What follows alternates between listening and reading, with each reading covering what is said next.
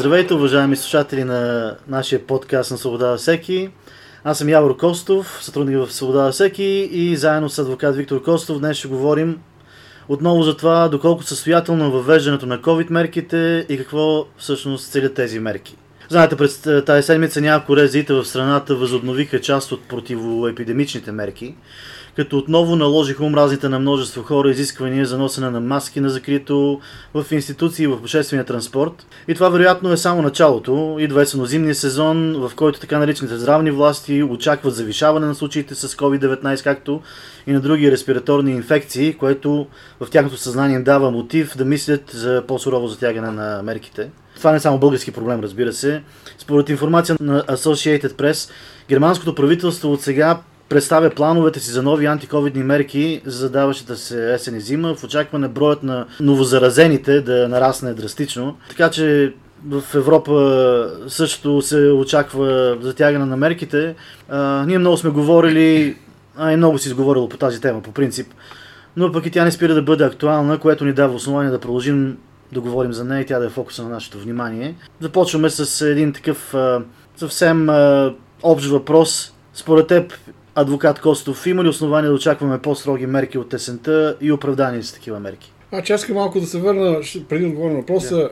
Много се говори по този въпрос. Аз мисля, че трябва да се говори докато се спрат тези мерки. Просто не може да се спре да се говори и трябва да се говори истината и категорично да се посочи тяхната незаконосъобразност на тези мерки, на тяхната липса на логика, липса на научни основания, на каквито и да било носения на маски, дори ваксините се оказаха, че всъщност тяхната ефективност не само спира след 6 месеца, а се превръща в отрицателна ефективност. Ваксините, които трябваше да ни предпазват от COVID, след това да не се заразяваме от COVID и така нататък. Но не се говори за това. Не се говори за това и това е парадоксално. В същото време имаме тези така наречени здравни власти. Те са по-скоро здравна полиция, които издават незаконосъобразни, без юрисдикция заповеди и карат хората в 40 градусови жеги да носят маски, за които няма категорични научни констатации и изследвания, че предпазват от коронавирус или от каквото и да било друго. Най-много да те предпазят, ако кихнеш, да не се разхвърчи нали, слюнката на, на останалите хора около тебе, но това не може да бъде мотив за извеждането на някакви мерки. Така че оправдани ли са? Категорично не. А оправдани ли са в през зимата? Категорично не.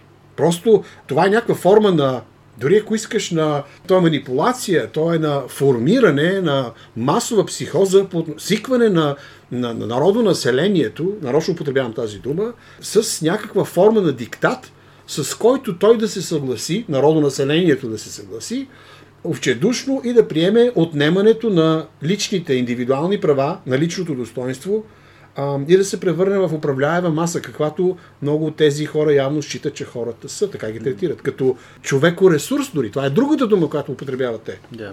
Дали това народно население не се пречупи след първите две години на масиран, интензивен натиск за налагането на. Ето това е важният въпрос. Къде е критичната точка? Къде ще пречупиш народонаселението или народонаселението ще пречупи теб? И затова според мен те са толкова отчаяни, затова има такова отпускане на мерките, сякаш едва ли не е някаква игра на отпускане на книжката, затягане на книжката.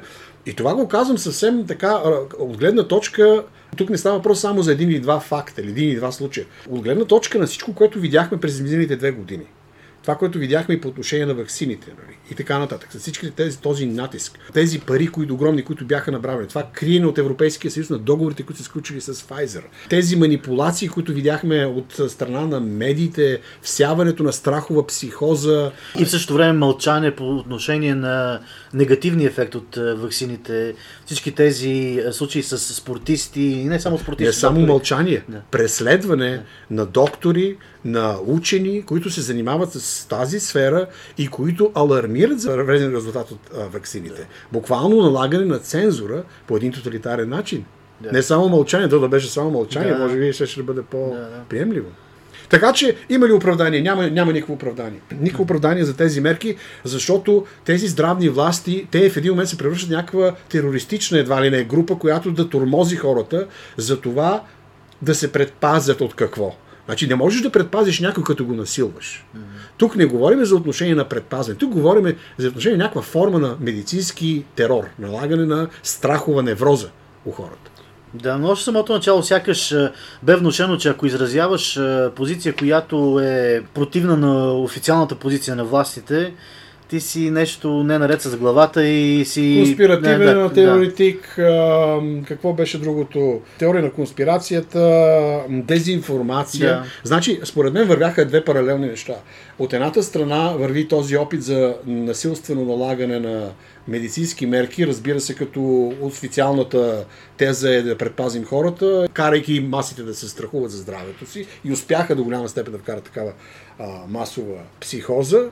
И от другата страна, вече как да се ограничи възможността на хората да бъдат информирани и да реагират не на базата на страх и на емоция, а на базата на факти, на проучвания. И затова имаше такъв хаос и потискането на опонентите, защото във всяко научна среда трябва да има две различни мнения. Най-малко. Да. Това е нищо подобно, обаче не видяхме да се случва. Както и сега, отново изникват някакви професорши, професорки и какви ли не медицински власти и започват да говорят и се появи в медиите една така отново наративче, едно, което да казва сега тук ще има много ковиди, ама ковида е страшен, ама ковида виж как се идва в Бургаско, колко много да. има и не знам ти какво ти. И нещата върват заедно. Да, да. И понеже каза за опонентите, ти си един от хората, които са опоненти на тази официална политика на властите за налагане на тези мерки. Има едно твое становище, което излезе в социалните мрежи като официално становище. Реално това са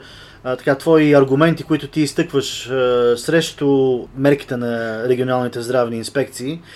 А, можеш да кажеш малко повече за това становище?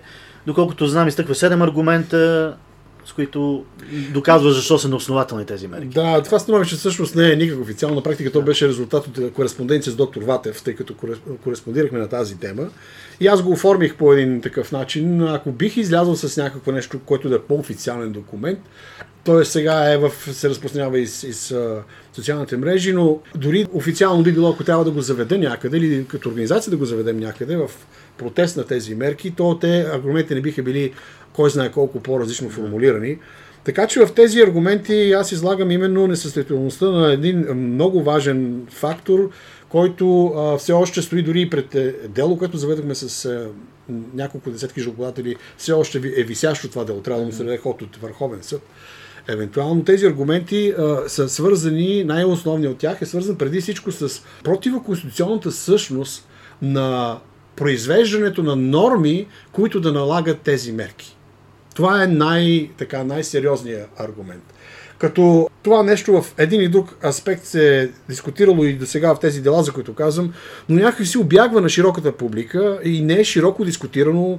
А, журналистиката не пита за тези аргументи, кой знае колко, но ми се иска да го очертая тук основният най-важният аргумент и то е, че въвеждането на мерки е всъщност ограничаване на човешки права, което се извършва под предлог за медицинска загриженост с едни нелегитимни, незаконосъобразни заповеди, които имат ролята на закони. И имат ролята на закони за това, защото тези заповеди на Рези действат по отношение, в случая не по отношение на цялата страна, на неограничен брой субекти, така се пише закон. До неограничен брой субекти на територията на цялата страна, за, всички, в случая не за всички, но за определени области, което пак го прави някаква форма на законово ниво защото регулира обществени отношения, в които са намесени ограничаването на определени човешки права.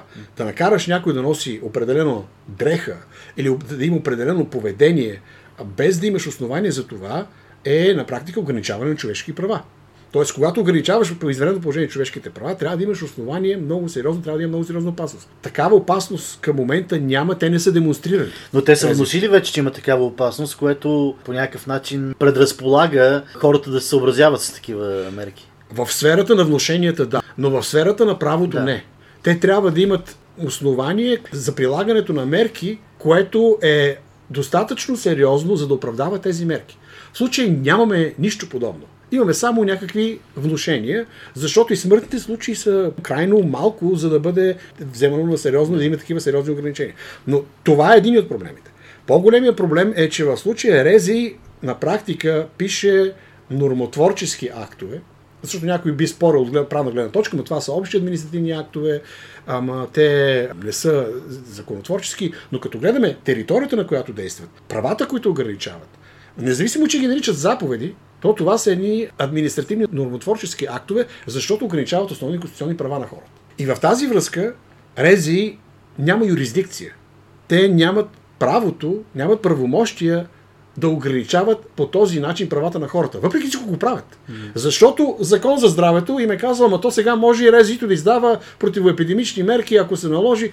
Чакай, чакай, чакай. Независимо, че законът ти го е дал, това не означава, че законът е законен. Реално не може за Народното събрание да делегира правомощия, които са присъщи само на Народното събрание, да ги делегира, т.е. да ги даде от себе си на някакъв друг орган, който е някакъв местен регионален здравен инспектор. Абсурдно е това. Mm. И затова и хората съвсем инстинктивно по-скоро, но съвсем нормално протестират а, срещу това беззаконие. На практика това е беззаконие.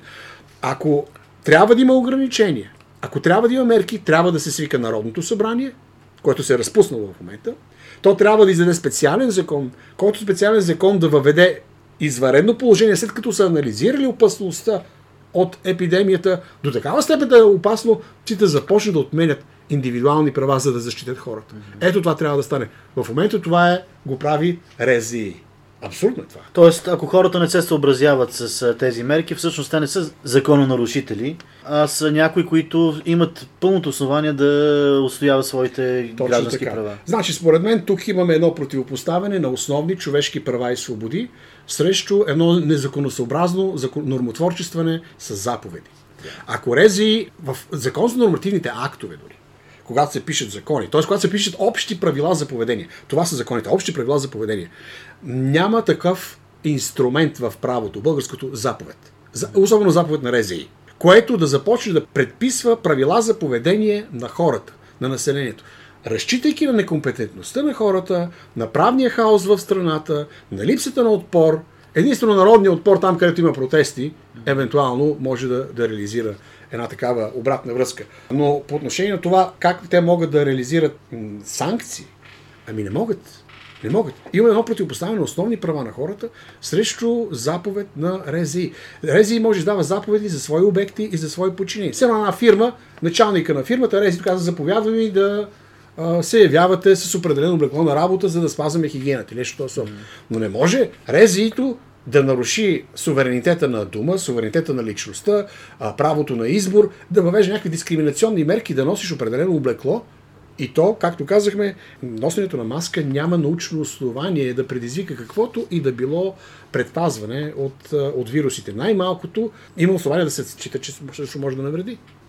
Така че нито има практически основания, нито има юридически основания да се спазват тези мерки от хората, които са решили, че ще защитават своите индивидуални права. Тези хора, които искат да носят маски, те могат да носят маски. Никой не може да им забрани. Не е нужно да им се забранява. Но никой не може да задължи всички да носят маски, защото Резито решило така.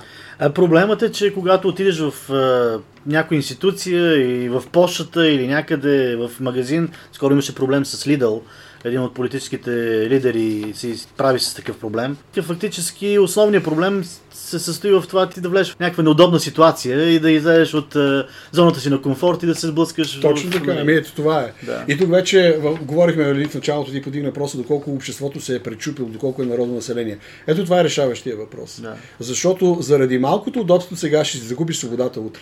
Да. И те на това разчитат. И в тази връзка аз съм шокиран, че Лидъл се явява полицай на държавата и на едни мерки, които те а, не знам дали въобще са се интересували, доколко са законни и законосъобразни, защото една търговска верига не може да ограничава основни конституционни права на хората. Те могат само да кажат, ей, вижте, от Резито казаха да носите маски. Ако обичате, служете си ги, ама ние не отговаряме. Е, самите ние сме имали проблеми с Лидл. Да, разбира се. Кой не е имал проблеми с? Кой не... И ще дойдеш и ще ти каже, ти да си сложиш маската. Извиняваме, ти си охраната тук на някакъв търговски обект. Аз съм клиента, който идва да, да пазарува. Откъде на къде ти, какво, какво лице се явяваш в случая? Да. Полиция ли си, армия ли си? Нали? И в един момент се получава така, че типично за българския модел, а не само за българския. Всеки тоталитарен модел, защото това не е само в България, това е в Германия също. Това е в Западна Европа. И в един момент, понеже хората до такава степен са станали консуматори и се забравили, че има достоинство и свободи, или никога не са се ползвали от тях, а само се са яхали да, на гърба на тези, които са водили политическата борба, борбата за индивидуални права и свободи, в един момент се оказва, че са склонни да се предадат и да кажат, ами добре, айде, сега ще, Ще, ако ще маски, да, розови шапки да ни сложат на главите, си готови сме на всичко. Да. Така че ето тук е въпросът до каква степен хората ще устояват правата си и няма да се подадат на тази полицейщина от страна на някаква търговска верига.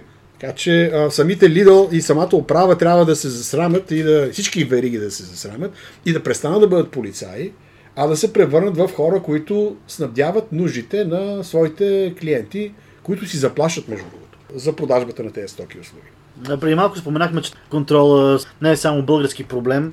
Имаш и представа в световен мащаб как стоят нещата.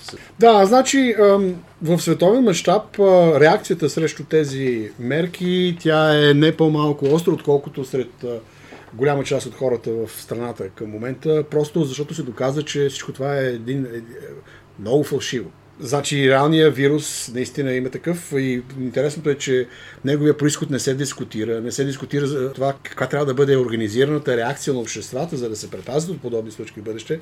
Например, съвсем наскоро имаше едно изслушване в Американското народно събрание, в Американския конгрес в Сената. Сенатор Джордж Холи проведе така интервю, не, не би го нарекал разпит, защото това има така друг смисъл в български язик, с двама специалисти в областта, които говориха за това как всъщност, че еквивалента на българския държавен здравен, главен държавен здравен инспектор, техния доктор Фаучи на практика е а, скрил от обществеността наличието на така наречения gain of function research, т.е. изследване за, за повишаване на действието, на функционирането на вируса което обикновено се прави във връзка с а, разработването. Няма граждански основания за, за това един вирус да стане по-активен и по-деструктивен, отколкото в самото му начало, освен с военни цели. Да.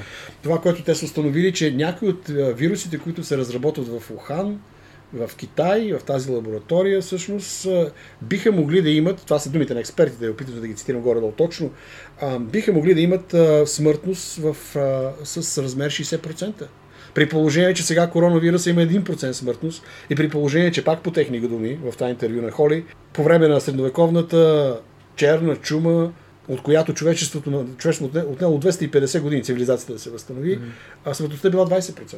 Така че може да си представиш за какви страшни факти говорим в момента, а тези експерти казаха в този разпит пред сенатора, че мерките за защита в Ухан не са съвсем, сигурността не е кой знае каква. Тоест нивото на, на хигиена, на, на контрол очевидно е занижено. И от тук само можем само да спекулираме до каква степен има нечисти интереси в цялата тази ситуация и кой кого защитава, но беше обвинен Фалчи беше обвинен в лъжа. Сега, не знам как стои въпроса при наши така наречени здравни власти. Определено обаче има някакво влияние на, на, на външни фактори, на СЗО, на финансиране, за това, че аз съм сигурен, че те не го обявяват пред обществеността, но ако обществеността се заинтересува по закон за предоставяне на обществена информация, би следвало да излязат фактите за това какви точно финансирания ползват те, защо отново се засилва тази така, кампания да се въвеждат маски и така нататък. Моето наблюдение е, че около февруари месец, след като така, истерията покрай е, коронавируса вече беше започнала да ослабва, аз слушах няколко интервюта по националното радио. Поне за едно се сещам със сигурност. Е, имаше е, мнение на експерти, които твърдяха, че мерките са били преекспонирани и въобще е твърде преекспонирана реакция от страна на държавата. Да, именно, именно. Но това беше февруари месец и това беше сякаш някаква тенденция, която отмина и сега отново започва с а, другата, обратната тенденция, която е вече насаждането отново на страх и на натиск върху обществото да приеме отново такива мерки. Да, аз а, не съм сигурен до каква степен това не е някакъв разигран театър. Не, не, не мисля, че е театър, защото има много опоненти, които са аргументирани опоненти. Но много късно, ако е февруари месец, тази опозиция, тя съществува от самото начало.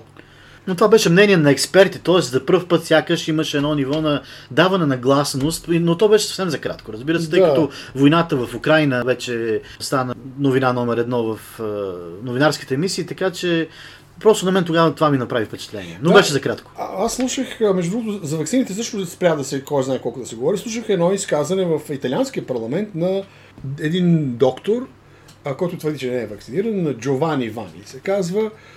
И в това изказване, това, което той заявява, е, че всъщност ефективността на ваксините въобще не е толкова, колкото е била заявена първоначално там от тези големите компании Pfizer, Moderna и така нататък, към 97% за предпазване от коронавируса. Напротив, когато се изведе от съответните клинични статистически параметри, тя спада до съвсем малка, дори по-малко от 1%.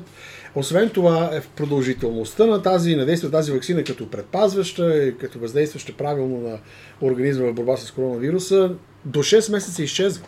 И след това ефективността става отрицателна. Което какво означава? Как може да има отрицателна ефективност на тази инжекция? Ами, по-вероятно е да се заразиш и да страдаш от коронавируса, ако си я приел тази инжекция, отколкото ако не си я приел. Тоест имаме отрицателно въздействие. Това, което той цитира като цифри, и сега няма да са точни цифрите, но приблизително ще ги цитирам, е, че на всеки 100 000 души 980 и няколко човека са заболели от коронавирус към 2022 година, а, не са вакцинирани. В същото време над 3000 души на всеки 100 000 са вакцинирани, които са заболели от коронавирус. Тоест, виждаме една статистическо показание за отрицателното въздействие на тези вакцини. Защо не се говори за това? Защо тези, които толкова религиозно и фанатично, култово плачеха да вакцинират публично и вакцинираха останалите публично, в един момент не коментират тези статистики, като разбира се доктор Вани коментираше и авторитетни журнали. Все пак той следи тази информация. Така че виждаме, няма законово основание за мерките, имаме един правен хаос в това отношение. Рези няма юрисдикция да издава административни нормотворчески документи, които нарушават Конституцията. Може да се позове на закон за здравето, член 63, последните изменения, но това не го оправдава, защото този закон за здравето на практика е противоконституционен, защото Народното събрание му е забранено, то самото си е забранило и Конституцията му забранява то да възлага на други органи, камо ли на някакво си рези да въвежда ограничения на правата на човека, на индивидуалните права. Виждаме цензура, не се говори по отношение на обратните ефекти, на всички мерки, които се взимат. Имаме едностранно представяне в по-големите медии, заглушават се също гласовете на хората, които дават сериозни аргументи в обратната посока. Имаме едно смразяване на свободата на словото. Освен това, имаме и една така тенденция за самоназначените елити да деградират демократичните свободи, като се са самоназначили, защото имат финансови възможности. Говоря вече в международен план. Mm-hmm. Финансови възможности и имат свои убеждения, които са патологични, според мен. Някои от тези хора са с психиатрична неспособност да оценяват същността на живота на планетата. И понеже имат това влияние, някак си решава, че те са тези, които ще заместят демокрациите, ще заместят нациите, ще заместят правителствата на нации, просто защото имат пари. Узурпират власт. Узурпират власт. Едно да. към едно. И това е да. е властта на мамона, властта да. на парите. Тоест, демокрацията в един момент колабира пред една световна олигархия. Да. да речем, Такър Калсън в едно предаване говореше за това как Джордж Сорос през 90-те години на миналия век е така с спекулиране с валути е успял да почти да срине британската лира. Те са овладели ситуацията с съответните финансови мерки, но Сорос е спечелил 3 милиарда. И говорим за Великобритания все пак, бивша империя.